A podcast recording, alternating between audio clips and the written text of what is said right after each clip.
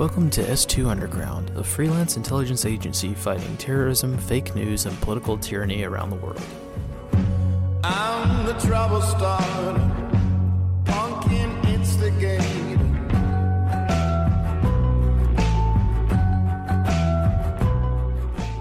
With everything going on in the world today, a lot of people are asking a lot of questions, most of which kind of come back to the same overarching question what is going on? Today we will attempt to provide one answer to that question. I say one answer because there is no one answer to the world's problems, but maybe one answer might help us identify some solutions to the problems at hand. And that answer could lie within the idea of fifth generation warfare, if only the idea itself wasn't so much of a paradox. So, what is fifth generation warfare? Well, that's the trouble, isn't it? You can pause the video and go Google the term fifth generation warfare, and you might find some information or a Wikipedia article that does a poor job at explaining what it is. Chances are you're not easily going to find a good definition for it. So we will have to come at this topic indirectly by first talking about the first four generations of warfare. And be advised, a lot of this stuff is really hard to understand. It even gets right down to the philosophy of the universe itself, so thinking about this topic is not for the faint of heart. For the first four generations of warfare, we can think of these topics as different ages of warfare, all separated by technology and innovation, more or less. The first generation of warfare is pretty simple. It's what we think of when we think of ancient warfare. First gen warfare is characterized by certain tactics like the phalanx, or line and column attacks of large armies clashing together on open battlefields. This is the first real categorization of warfare in which nation states, or groups, or societies acting as nation states fought against each other. Over time, as technology progressed and allowed humans to kill each other more efficiently, the second generation of warfare was born. Technology such as rifled weapons, machine guns, and significant developments in the field of artillery. For this era of warfare, think World War I.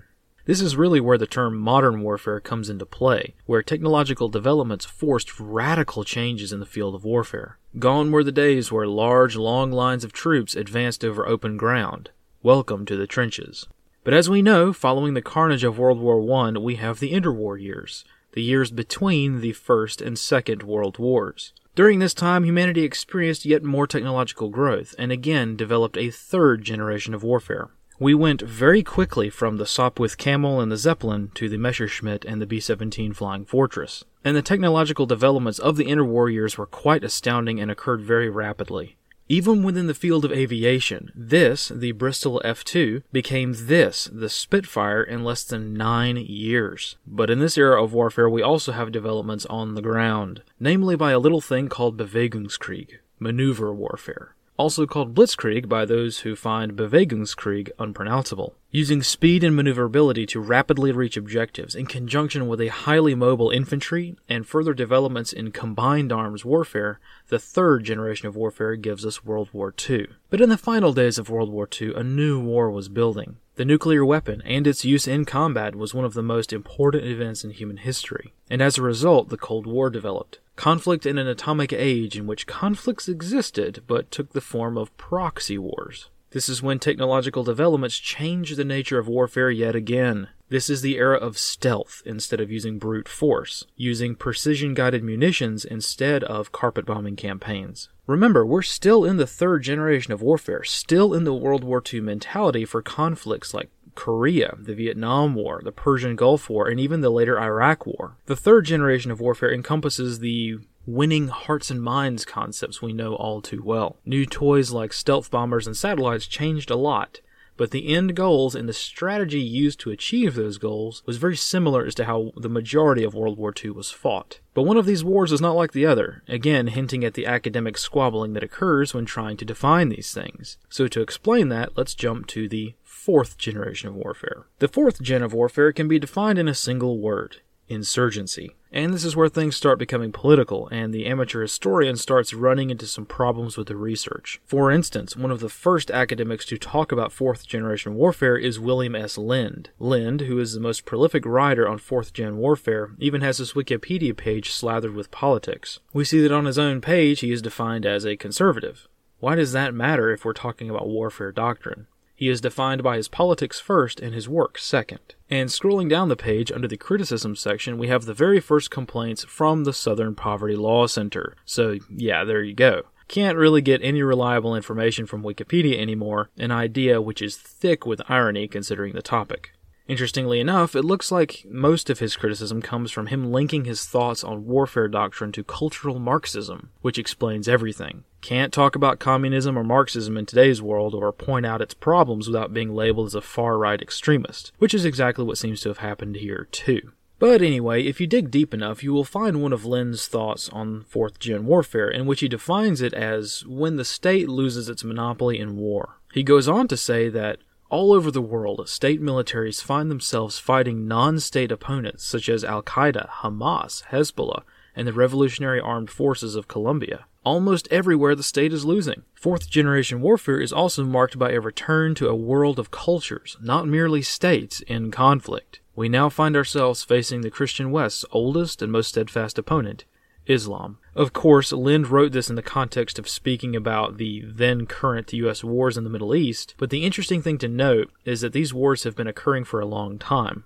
Like I mentioned when explaining third gen warfare, there is a bit of academic squabbling that goes on. For instance, take the Vietnam War. Here you have a conflict that exhibits two styles of warfare. In the years since, Vietnam has become the infamous poster child for that deadly I word, insurgency. A disturbing number of people do not know that the Vietnam War was far more conventional than we think. We think the word Vietnam and images of the Viet Cong come to mind. U.S. soldiers patrolling through the jungles and getting ambushed around every corner. But there was this thing called the North Vietnamese Army, which was a legitimate conventional military force. No one knows about this more than the military aviation communities.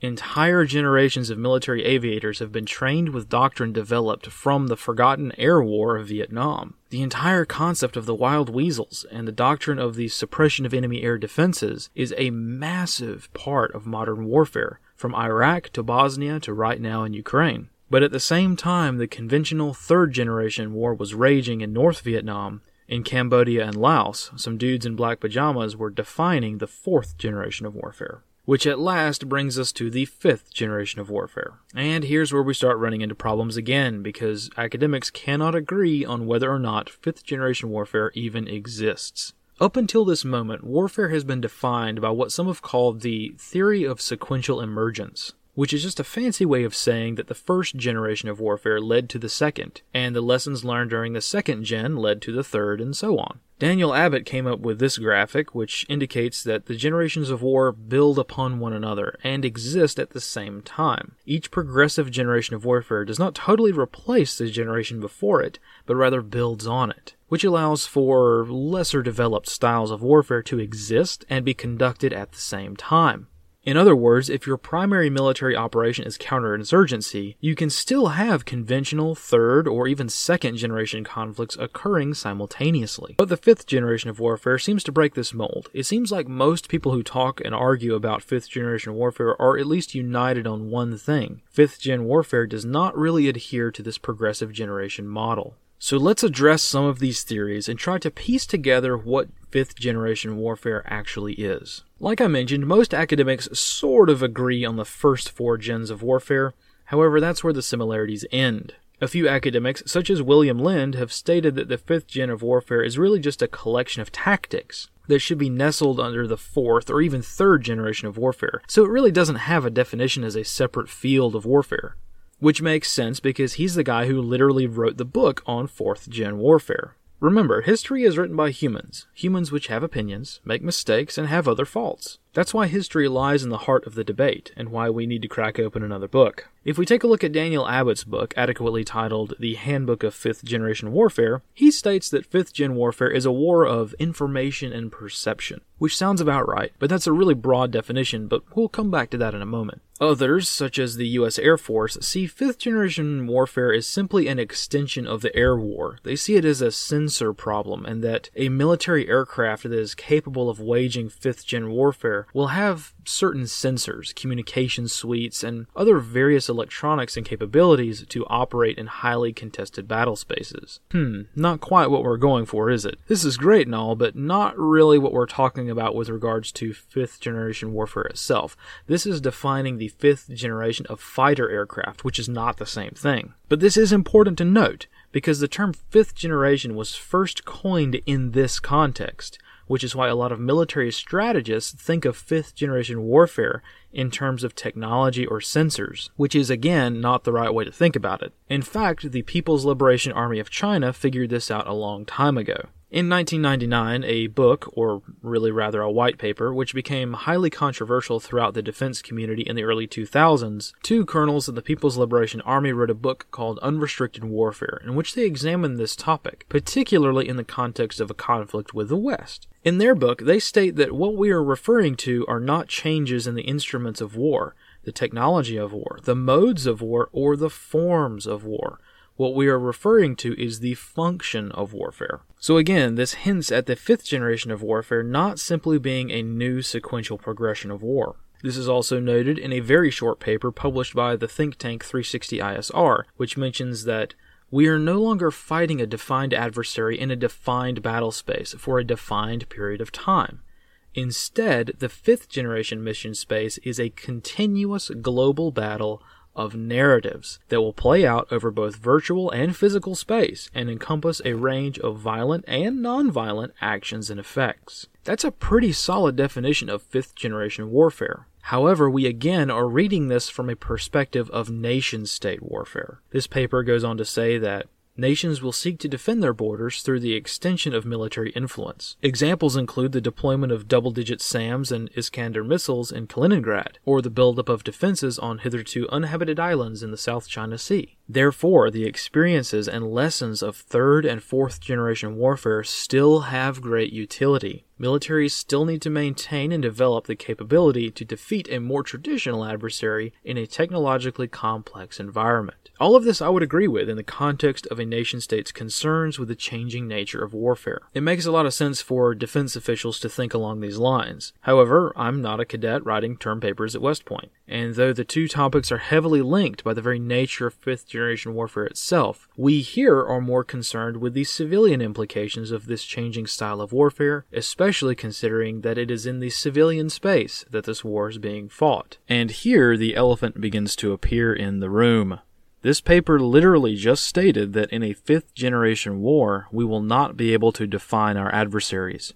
And by default, the other side of that coin is that we will not know who our allies are either. And so we begin to plant the seed of what very few academics want to talk about.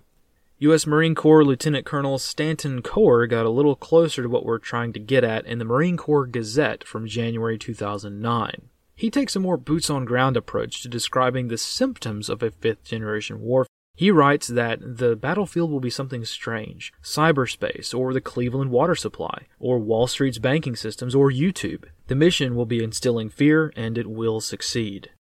Lieutenant Colonel Coerr's idea is a common one among fifth generation warfare theorists and one that you often see online by various websites claiming that fifth generation warfare is simply a war of propaganda or a war for your mind or something like that.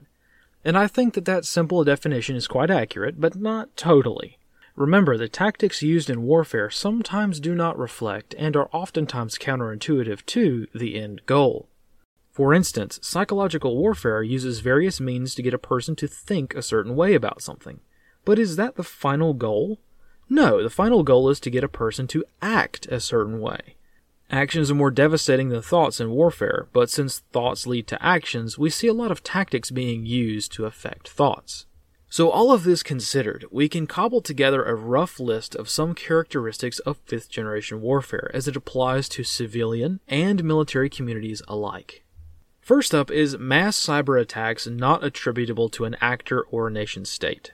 This one is kind of easy. As many people have stated over the years, the impact of cyber warfare on everything will be extremely significant. Very little has been done over the years to combat the rising threat of technologies on our critical infrastructure. We have already found the vulnerability of somewhat invulnerable SCADA systems when it comes to POL, or petroleum, oil, and lubricant production, and the massive waves of cyber attacks at the commercial and at the consumer levels have proven the vulnerabilities in these areas as well. Very, very little can be done about cyber attacks at the consumer level, especially considering the interconnected nature of everything these days. But we will address this when we talk solutions. So this characteristic is pretty short. Just think matrix level cyber stuff that you have no idea where it's coming from. A major part of fifth generation warfare, but still pretty easy to think about. Something a little more complex is mass social engineering, which, if conducted by a nation state, this social engineering might be conducted on their own citizenry. Again, this is not a surprising tactic. As societal norms and skills change, social engineering becomes a much more significant threat than in years past. Some could make the argument that people today are simply more stupid than in years past, so social engineering works quite well, whereas people in the past would never fall for the social engineering tricks of today. While I myself fight the urge to agree with the cognitive decline of modern societies and cultures, I begrudgingly admit that it's not as simple as people being stupid in our modern world. What's more accurate is that people in today's world are vulnerable to social engineering that is different from people in the past. Our modern world has made many comparisons to the past akin to comparing apples and oranges, which is something that militaries, nation states, and especially non state actors have taken note of. And that's why social engineering is a critical tool for waging a fifth generation war. Another attribute of a fifth generation war is that conflict will exhibit a lack of us versus them nature. Rather, the conflict itself is often observed to be spontaneous. Much like with cyber attacks, kinetic actions, when they do occur in a fifth generation war, are often seemingly random since we cannot observe the lead up to the conflict. Conflagrations might pop up over a social event and might even be egged on by silent actors who seek to capitalize on the destabilization. Never let a good crisis go to waste, right? But the conflicts that do occur will not look like your normal conflicts of the past. You might have some actors strike back against an adversary by targeting a third party group. To the bystanders, this will make no logical sense, but to the belligerents, this makes perfect sense in the context of a fifth generation war that does not play by the classic us versus them mentality. That's a lot of funny words, so what does this mean in plain English? Well, due to how globalization has severely warped our logistical networks, it means to get ready for some weird stuff. Russia invades Ukraine? Well, we're going to fight back by pouring out government purchased alcohol that taxpayers already paid for. Medical tyranny no longer working? Congratulations, physically exercising at home is now white supremacy. Oh, our economy is failing? Oh, I know what will fix it putting uniformed U.S. soldiers in elementary schools. Of course, a lot of these examples are more accurately explained by the state seeking to increase their influence and control over the American people rather than the strange nature of fifth generation warfare, but you get the point. At the end of the day, this illustrates the complexity and the self fulfilling nature of a fifth generation war school teachers start teaching extreme political ideology and utter perversion in schools, which makes parents upset, which makes the DOJ upset, and they start labeling parents as terrorists, which makes the parents even more livid and brings people who don't even have kids into the fray, along with social movements which impacts the economic sector and brings in career politicians with their own egotistical and tyrannical goals. So now you've got a multi front war going on, which just keeps churning on its own because everyone is fighting everyone else, and all originating from a single point of origin. Points of origin which are sometimes linked to the next point, which is that non state actors are becoming primary belligerents. Another main characteristic of fifth generation war that separates it from even fourth generation war is the nature and power of non state actors. And no, we're not talking about a terror group or cell. That's covered in fourth generation warfare. Remember, 4G warfare is insurgencies, right? Fifth generation warfare takes it to another degree by including private companies. Just look around the world today and we can make some pretty interesting observations with regards to so called private companies and their relationship with other non state actors or even the state itself. I know that we keep harping on the Biden regime, but this is actually a very fascinating example of the unique nature of the relationship between private companies and a nation state in a 5G war. For instance, a lot of people have noticed the extremely overwhelming support from private companies to protect the Biden regime, even when the Biden regime didn't really explicitly ask for it. A great example of this is the media, and again, it's utterly fascinating. Right now, it's pretty obvious that the Biden regime is directing all mainstream media sources at some point. They've openly admitted to such in the past. But it's not total control, it's influence the regime wants, remember? There is not a White House representative sitting in MSNBC's studio directing the show. No, we now live in a world of fact checkers who have been delegated the power to broadcast propaganda and push content that supports the regime. Sometimes they guess right, and sometimes they accidentally go against the regime. Thus, the thousands of news articles that have been changed, this is a major part of fifth generation warfare. Not necessarily the propaganda itself, uh, but how private companies will seek to prop up nation states and political regimes with fervor that even the regime themselves thinks is surprising. In a traditional political structure, or even a traditional dictatorship, you would think that propaganda is directed from the top down, that the nation state is totally controlling and directing their media organizations. But there's the difference in a 5G war. It might be the other way around. Governments themselves might be the ones with the training wheels, and private companies the ones with their hands on the seat saying good job. Obviously, this is not the case everywhere, but the bottom line is that in a fifth generation war, the nation state is no longer the big dog in town. And due to all of the information warfare that is also present in a fifth generation war, governments might not even know that they aren't top dog in certain circumstances. That's why people are now talking a lot about the New World Order and other similar stuff in the open now, because it's quite plain to see that there are non state organizations, entities, and lines of effort that appear to be transnational. Is the World Economic Forum more powerful than a nation state? I don't know. I guess it would depend on the nation state. I think that that organization specifically is not some kind of James Bond Spectre group, despite the fact that they desperately want to be. I think they're just another player and interest group on the board of globalization. They might want to be the puppet masters of the world, but they're still fighting to achieve that goal just like everyone else. The Great Reset being their front line in this global fifth generation war. Of course, this is all debatable, but what is certain is that these guys and other non state actors like them wield a lot of influence. And though their success is not explicitly guaranteed, their mere existence is exactly the type of thing that you would expect to see in a fifth generation war. Another unfortunate characteristic of a fifth generation war is nation states or powerful actors possessing the wrong tools for the job. In other words, nation states will fight the fight that fits one's weapons. The United States has built a military centered around fighting insurgencies, and though the pivot back to a more traditional near peer fight has become more pressing following the Pacific pivot to counter China, and even the current Ukrainian war, the fact of the matter is that the US is best equipped to fight insurgencies. So it is an insurgency they will fight, even if that is not the right tool for the job. This is kind of linked to what I was talking about when it comes to the lack of an us versus them nature, right? You're going to have nation states or powerful actors or non state actors fighting against each other.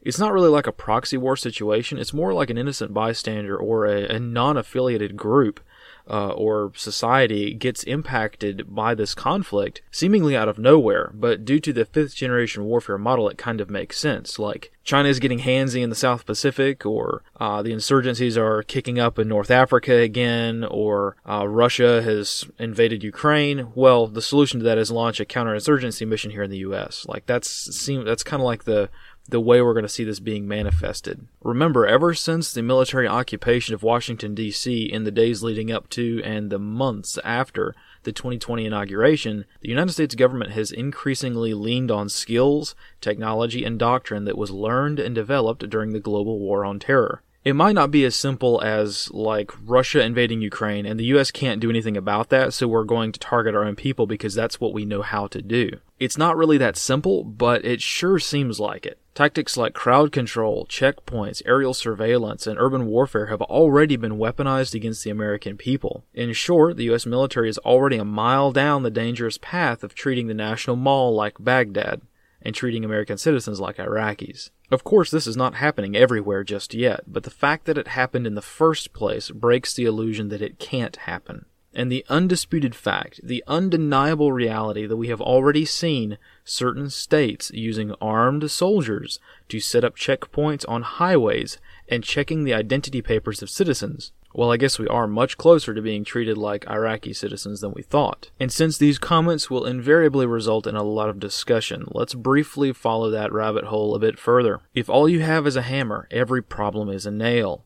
And right now, the U.S. military, law enforcement, and federal agencies are the hammer, and the nail is the citizenry just trying to live their lives with as much freedom as possible, which is the antithesis of most political regimes, regardless of the political party. I know a lot of military folks out there might not want to hear this, because people do not want to think that they might be the bad guy. After all, most military service members sign up to do good things and serve their country. And for the men and women that are still dedicated to that, despite fighting a losing battle, those service members should be an inspiration to us all. For those who are fighting back and actually living up to their oath, we have nothing but the highest respect. But from the civilian side of things, we have to acknowledge that some of their compatriots and most of their commanders and leadership do not have the same dedication to the oath they swore. Right now, there is a, a sort of reckoning within the U.S. military.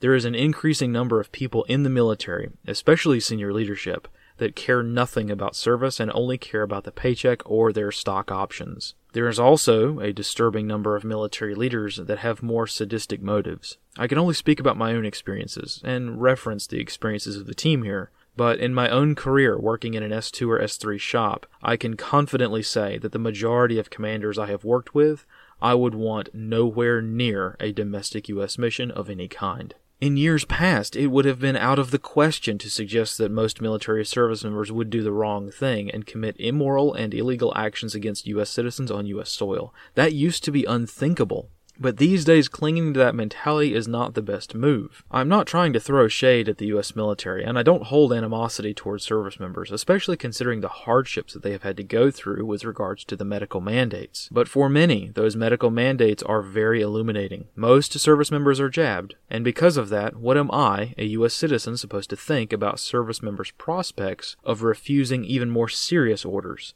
If they won't fight back against the one that just requires some paperwork. I'm sorry, but the soldier who takes up arms to prevent me from traveling between states or prevents me from getting within a mile of the house of the people, that soldier is not my friend, no matter how they might feel about the mission.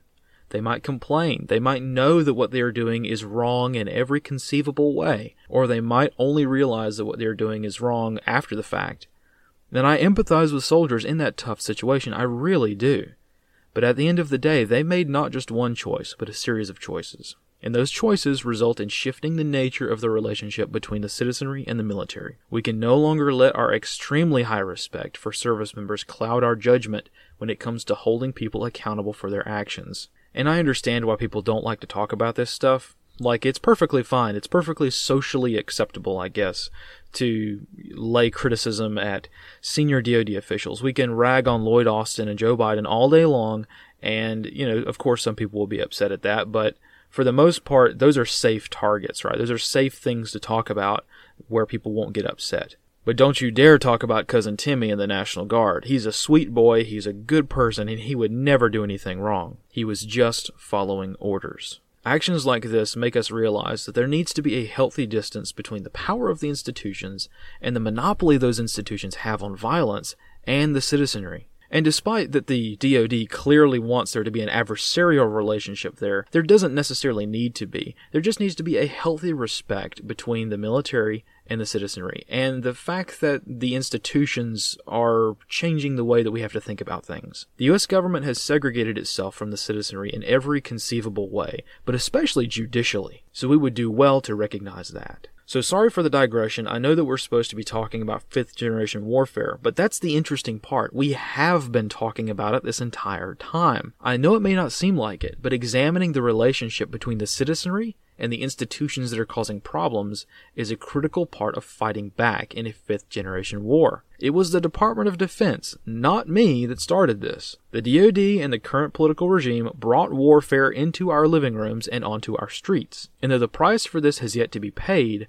a side effect of these actions is that people like me now have to look at this, which leads us to attributing these actions as a characteristic of a fifth generation war being waged on US citizens. It's uncomfortable, it really is. But at this point, my own state's National Guard has restricted my freedoms more than any foreign nation ever has. And ignoring this fact because it makes military leadership uncomfortable, or trying to provide excuses for service members' choices out of respect for their service, is negligent on our part. Remember, there are a lot of other non 5th gen wars going on right now, and there are a lot of threats that we have to face in the world today. and we need a strong military. But we are not going to win those conflicts if we are stuck fighting a 5th gen war here at home, which is why these uncomfortable conversations must happen.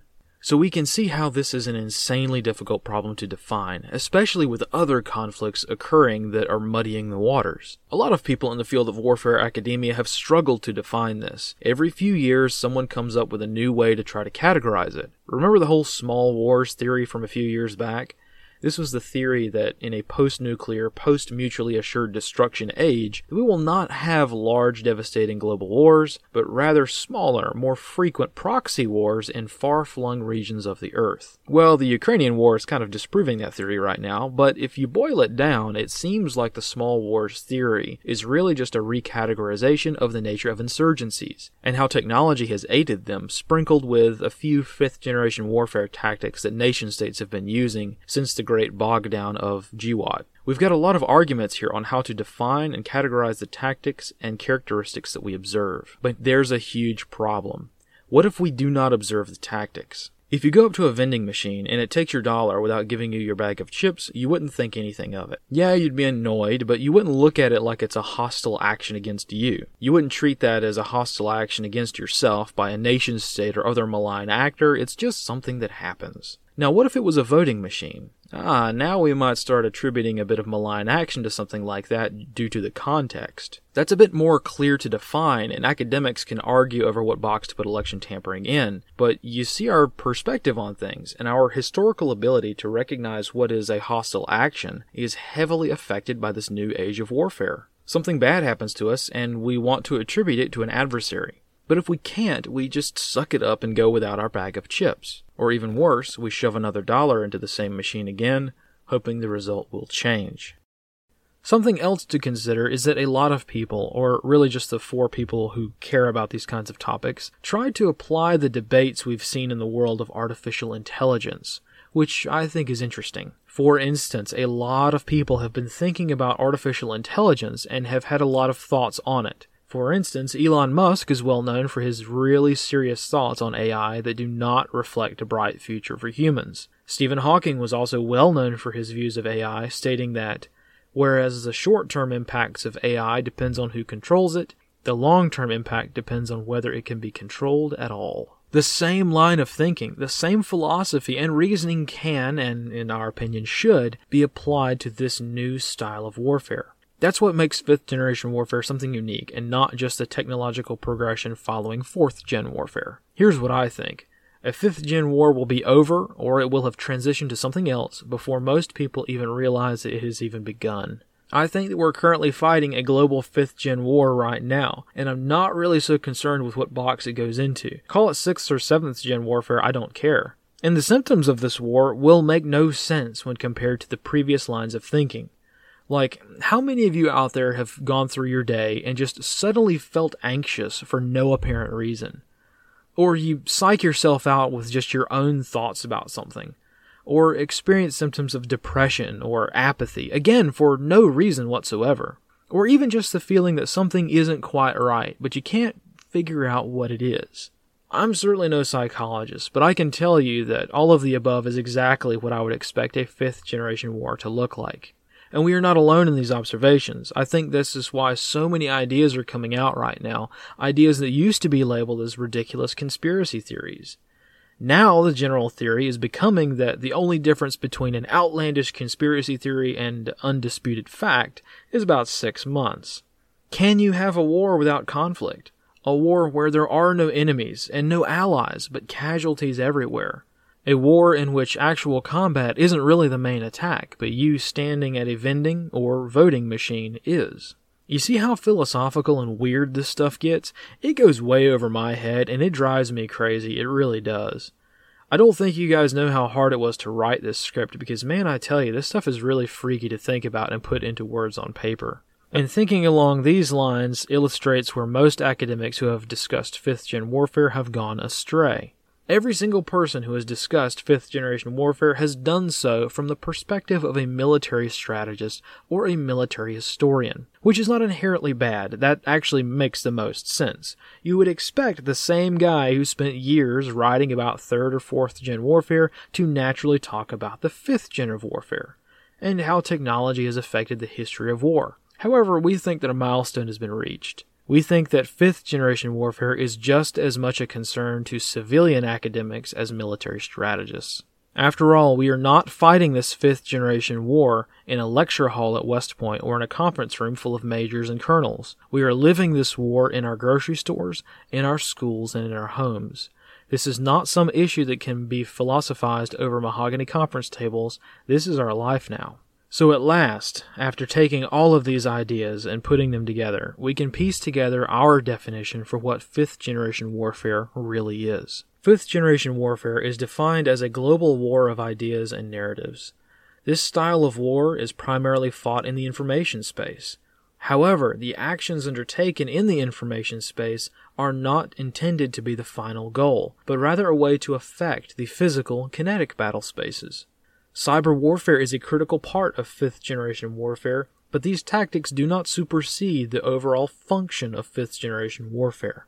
Rather, actions in the cyber battle space are a tool to both supplement traditional forms of military warfare while simultaneously serving as a tool that certain actors can utilize to further their war of ideas. The ambiguous nature of this cyber realm most clearly illustrates the uncertainty present through this style of warfare and the struggle that is present through societies as citizens try to make sense of their world around them. This ambiguity is key the perfect crime is the one that no one ever knows has been committed, and as such, a perfect fifth generation war is one that the target never even knew occurred.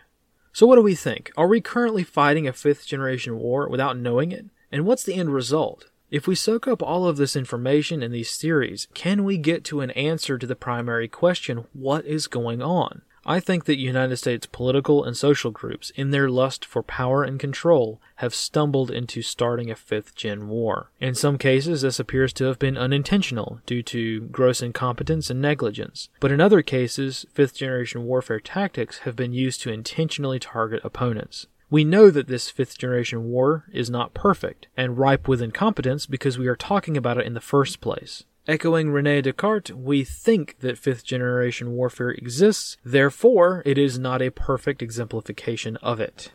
However, there is a great danger in simply dismissing world events or domestic U.S. policies, particularly economics policies, due to incompetence. U.S. politicians and oligarchs far too often fall into the trap of the Dunning Kruger effect, so we, the American people, cannot afford to overestimate our abilities or underestimate our adversaries. Regardless of what style of warfare is occurring, even the dreaded, indefinable, and mystical fifth generation war, humans can only really use critical thinking skills to determine the best ways of fighting this war. Which is what we can try to do right now. Every problem has a solution. And even if the solutions we've come up with don't exactly work, at least they're not terrible ideas, and it might be a good way to move in the right direction.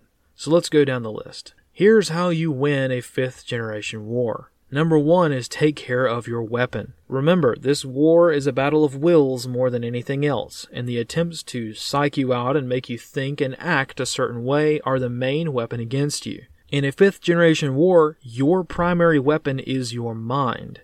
In conventional warfare, a good soldier takes care of his weapon, cleaning and lubricating it to ensure that it is ready for the fight at any moment. This same exact dedication is absolutely crucial in a fifth generation war when your weapon is not a rifle, but the square foot of real estate between your ears. And doing everything possible to preserve your primary weapon and ensuring that it is in tip top shape at all times is crucial. Gaslighting is a primary weapon in this war, and you will not be able to fight back against that if you are not in the right mindset. Take the Ukraine situation, for instance. Yes, it is true that the Ukrainian war is a major conflict that has already had lifelong devastating effects for the Ukrainian people and the Russian citizenry as well. But here in my living room, the war for me is people or bots on Twitter warping reality so much that it's not even recognizable. That's partly why we've had little success in providing updates on what's going on in Ukraine. The war in Ukraine is certainly real, with real artillery and real Molotovs.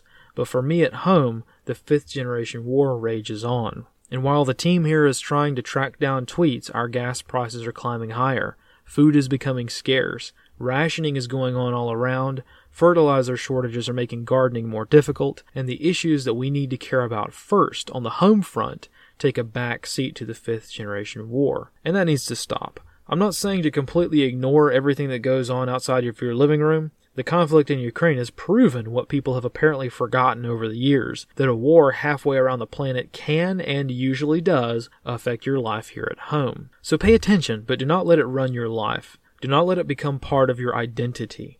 And if things get crazy, remember to keep your head on straight, reassess what your priorities are and what's important to you. Finding ways of reducing stress, physical exercise, nutrition, finding religion, or some other form of a shared moral value system are all extremely important aspects of keeping your mental state in fighting condition. In this same category of keeping your mind in the right place, it would be wise to re examine other lifestyle habits. This is something that I'm actually surprised that I haven't seen a lot of people talk about. To me, this is just a natural line of thinking, but for many, this is a subject that not a lot of people want to hear, so I'm just going to come out and say it. If someone is known to drink alcohol to excess or consume copious amounts of narcotics, I'm not likely to want them on my team. This has nothing to do with religious, moral, or legal reasons, or even with the vulnerabilities that come with such lifestyle choices, but rather the dedication to helping us fix problems. Yeah, sure, people can bring up their rights to consume whatever they want, and that's fine. Obviously, I'm not speaking to those fighting addictions. There's always room at the table for those who are fighting to make themselves a better person. I'm really referring to those who have social addictions, or those who think that their behavior in this regard doesn't matter, because it certainly does. And here's why. If someone is constantly trying to alter their reality, escape the world for some time, I am not likely to listen to them for solutions on how to fix the world we live in, or to fight in this fifth generation war. Their solution is to leave the world. My solution is to try to fix it. People can do what they want, and I don't necessarily fault people for consuming drugs or alcohol for any number of reasons. But at the same time, I also need people on my team that do not need these things to function. I need lean, mean, and efficient warfighters. If someone is known to get plastered or high every weekend, I question their dedication to helping fix the world if they are constantly trying to escape it, no matter how popular their podcast is. A lot of people will not agree with this opinion, and that's fine. But what is undeniable is that if we want to fix the world, or even just a small portion of it, we have got our work cut out for us, and we cannot spare any brain cells in this endeavor. We need excellence, or at least the dedication to the attempt to achieve excellence. And if you are trying to be a leader in your community, anything less will be a disappointment. Number two is take actions to make the tools of fifth generation warfare irrelevant to you. If the government has the monopoly on violence, take actions to not meet that violence head on, but make it irrelevant. Make the U.S. government deploy 65,000 troops in and around the U.S. Capitol and not a single protester or target to be seen. Let them put up their fence around the houses of the people. Let them besiege themselves and isolate themselves from the American people. Because last time I checked, wheat and corn has not grown anywhere inside the city limits of Washington, D.C. When thinking about fifth generation war, globalization has made it really hard to think of in terms of a regional conflict. Most fifth gen warfares will be global in nature. But if we take the slice of the pie that is the conflict here in the US, we can clearly see the things that have already been weaponized against the American people. The past two years have been a free preview of what is to come, and now that the jig is up, it would be wise to look back and remember what the architects of the fifth gen war that took place here at home did to the American people. Energy, food, employment, interstate travel, access to medical care, the right to raise and care for your own child, the intentional lack of policing in certain areas, access to defensive tools, and countless other tactics have been used against the American people over the past two years. Sure, we can define this as tyranny or totalitarianism, and that would be accurate. But what would also be accurate is defining these events as tactics in a fifth generation war that is using tyranny and totalitarianism in order to win. Prepping in this scenario is good because it allows you to have capabilities when others don't. If and when your local government tells you that they will shut off your power and water supply because you disagreed with them, if you are prepared, you will be able to say right back to them, bring it on. By preparing, you are reducing the power that others have over you. Number three is raise your children to have good values and not the values that the state wants them to have. We keep harping on this one because it's so important. In the field of warfare, we all know the importance of seizing the high ground. But what about the human terrain? Clearly, the world elites have identified your children as key terrain, and they are doing everything they can to take them from you on an ideological and sometimes physical level. This was a huge realization for me personally over the past year or so. Looking back over the years, it's not really that hard to see how things work when it comes to most federal agencies, especially when it comes to who they persecute. But what has been quite surprising is the level at which parents have been persecuted at school board meetings. That hammer coming down with such ferocity has been crazy. I don't think I've seen the US government be so dedicated to anything else in recent years, with the exception of the medical tyranny, of course. But man, watching federal agencies go crazy over this and persecute parents this much is suspicious. Like, why is the FBI using the Patriot Act against this particular target? They could have gone after anybody else, like the pro Second Amendment lobby, or the pro Trump crowd, or the anti Biden crowd. Why go after this target so hard? The FBI pulling out all the stops and publicly using every asset at their disposal to target parents at school board meetings is very suspicious. Why do federal agencies care so much? Well, because they realize that if we take back our children from the control and or influence of the state, we will have the upper hand when those children grow up. But again, there was a pattern to this. Remember how many children informed on their parents to the FBI that they were at the rally on January 6? Children, even young children, turning against their parents should have been a wake up call as to the brainwashing, for lack of a better term, that is occurring in public schools and unfortunately, there is no reason to believe that this brainwashing will not continue into the future.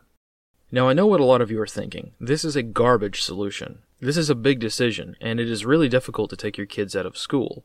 Not because it's particularly hard to teach children, but because a lot of times both parents or caretakers have to work full time jobs just to pay the rent. And single parents are infinitely challenged in the same way as well. So deciding to take your kids out of school is not a decision that is quick or easy. This is a long-term strategic decision. However, if you want our recommendation, here it is. If you are on the fence or even remotely have the capability to take your kids out of public school, I would seriously recommend it at this point. Of course, decisions must be balanced. And if a child is better off in the care of the state than with their parents, nothing is more unfortunate, but that's the way it is in a lot of cases. However, I would argue that at this point there are very, very few children in the entire country that are benefiting from their public school education, and most of those benefits are not related to education. If nothing else, recognizing this keeps us honest. We can point the finger at everyone else, but if we put our own kids in situations that we would not put ourselves in, that's hypocritical. After all, this is a war of ideas and narratives, and in this war, your child's mind is absolutely a major front line. Number four is grow your community. I mentioned prepping earlier, but prepping goes a lot further than just stockpiling goods. You need to create networks of people. This is obviously more difficult. You can't go to a store and buy these kinds of preps. You can't order a friend off of Amazon. This is not easy or even possible for some people. Even for me personally, I live in an area in which associating with my local neighbors is just not an option. Most of my immediate neighbors are openly hostile towards anyone who is not part of their social or racial group. And being in this situation myself and having other staff members here in a similar or worse situation, we recognize that others are probably in a similar boat as well. It would be nice if we could all wave at our neighbors and make acquaintances, and eventually develop friendships with people that we share our geography with. And for the people that can do that, you guys are lucky. But unfortunately, that is not the case for a lot of people. And with the economy the way it is, with people getting fired or discharged left and right for political reasons, the solution of just move to a new location is more difficult now than ever before.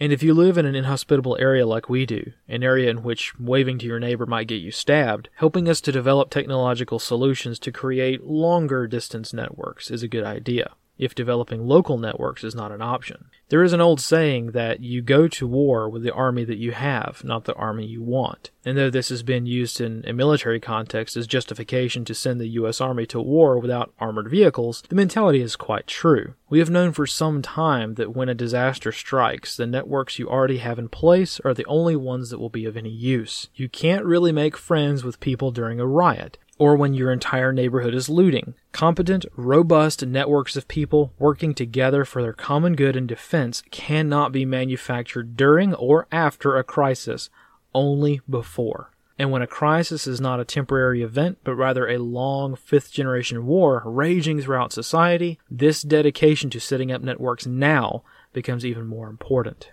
Number five is create white space between yourselves and adversaries. In the context of warfare, the term white space can mean many things, but in this context, white space is terrain, usually a geographic area in which the enemy has to cross over before they can get to you. To illustrate this, let's look at a castle. Now, a castle is what we typically think of when we think of a fortress, a heavily defended piece of terrain that is very difficult to traverse. Even today, if you were to go to Europe and walk around the grounds of most castles and fortresses, you would notice just how difficult it is to get inside from the outside. That's what castles were designed to do, to slow down an enemy advance by making it very difficult to actually get inside. In short, if there was a bad guy trying to get to you and he was outside the castle walls and you were buttoned up inside, it would take some time for that adversary to get to you. And even if they do get inside the walls, most fortifications are what we call defenses in depth, meaning that there are usually inner walls, additional fortifications, firing positions, you name it, just in case. Now think about your average house in the United States. In this example, a would-be assailant can stand on the sidewalk all day long, perfectly legally in most areas, and when they decide to strike, the only barriers in their way are maybe a fence and a front door. Once they breach that front door, they have access to the entirety of the house. So, in our analogy, the castle has lots of white space, lots of terrain or obstacles that an adversary has to traverse before they can actually do anything to you. And a normal residential house doesn't have very much white space at all.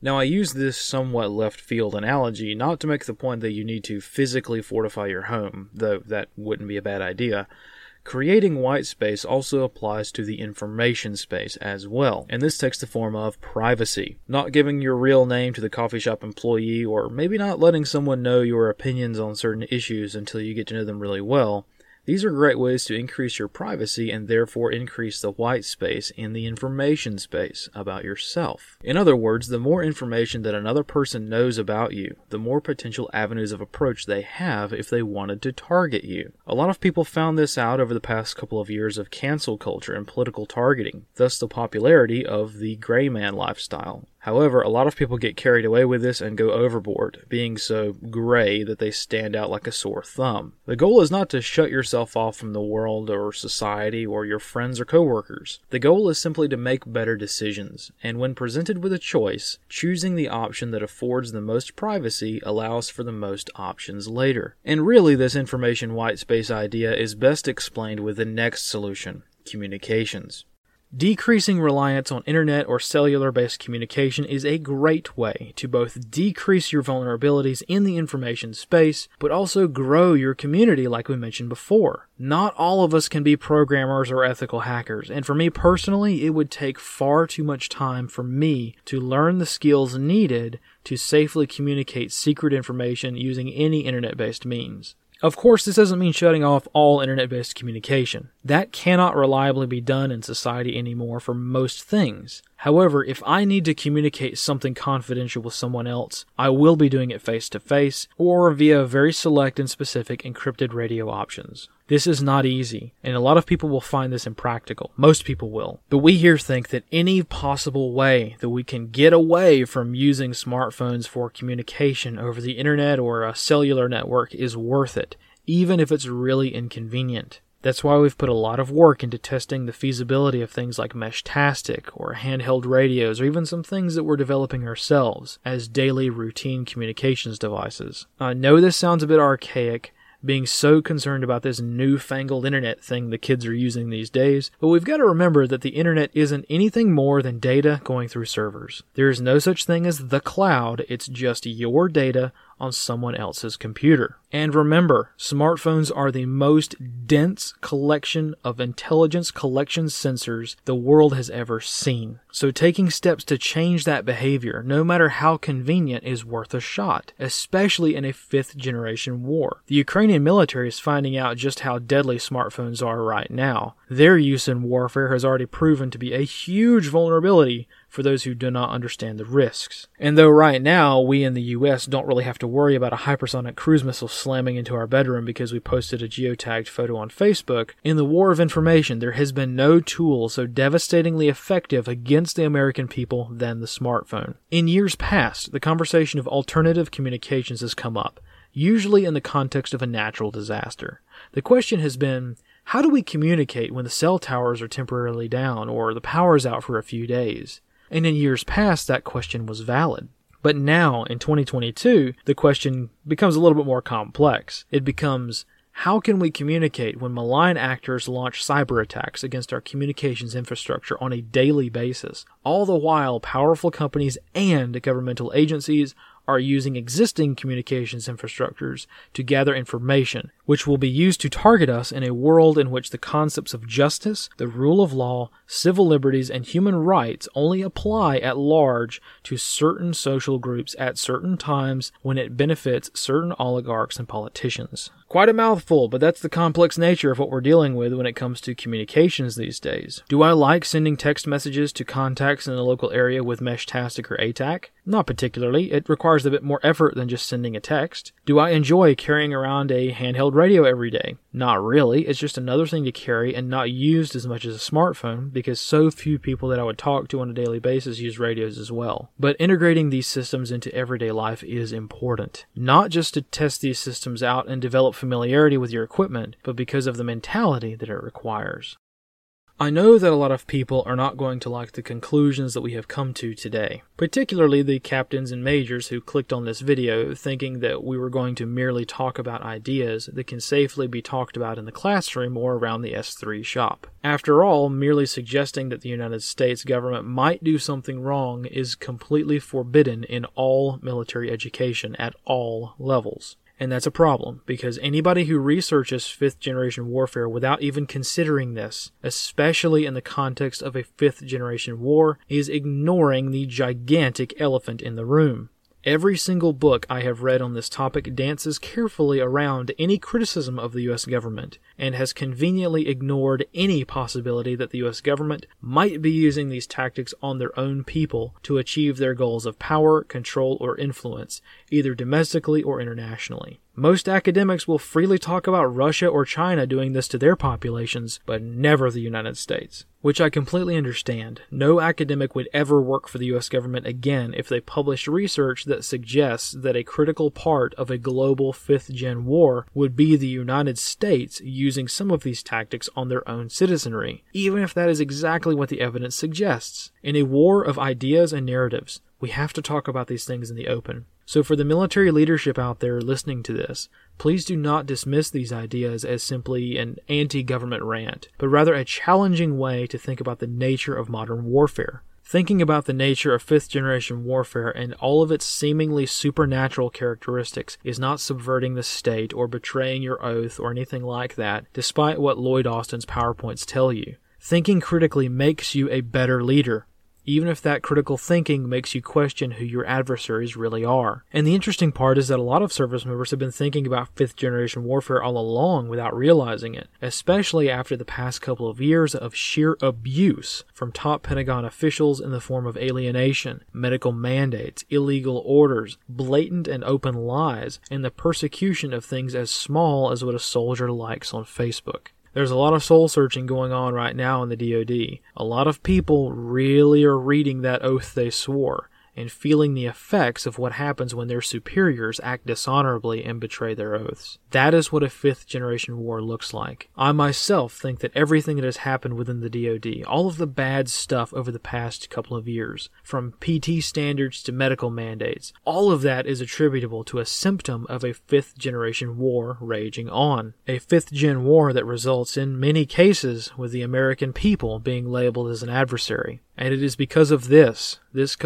comparatively small aspect of this much larger conflict, that we focus on certain things and view this fifth gen war through the lens of helping the American people as much as we can. Hopefully, this explains some of the perceived animosity that we have expressed towards the US government lately. It's simply a natural conclusion to come to when researching fifth generation warfare. It's not something that is present due to a political ideology or anything like that. It's just the natural progression in the process of critical thinking. And if you disagree on that front, that's fine. And if you are a military service member who is disappointed with some of our conclusions, that's fine too. Remember, we're trying to view things from the lens of civilian life, and fifth generation warfare blurs the lines between civilian and military cultures like no other generation before it. And ignoring an idea because it makes your boss mad is not the mark of a good leader, even if that is exactly what military career progression has been for decades. So, with these reassurances given, let's end on a high note. Fifth generation war is a daunting form of warfare, but despite its somewhat mystical characteristics, it's not a war that we are doomed to lose. On the contrary, a fifth generation war is easier to fight than one might think. More complex, to be sure, as it requires a complete re rewiring of the way we think about warfare. But at the end of the day, fighting a 5th gen war could be as simple as turning off the TV, putting down the smartphone, and going outside to play in the yard with your kid.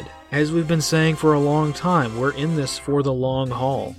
And whether or not you want to call this struggle a fifth generation war or something else, the fact is we have our work cut out for us. And if we are successful in not letting ourselves be defeated by it, we will have achieved something quite special. So let's get out there, make good decisions, keep our heads on right, and continue to do good things, even if we, for the time being, have to fight in the shade.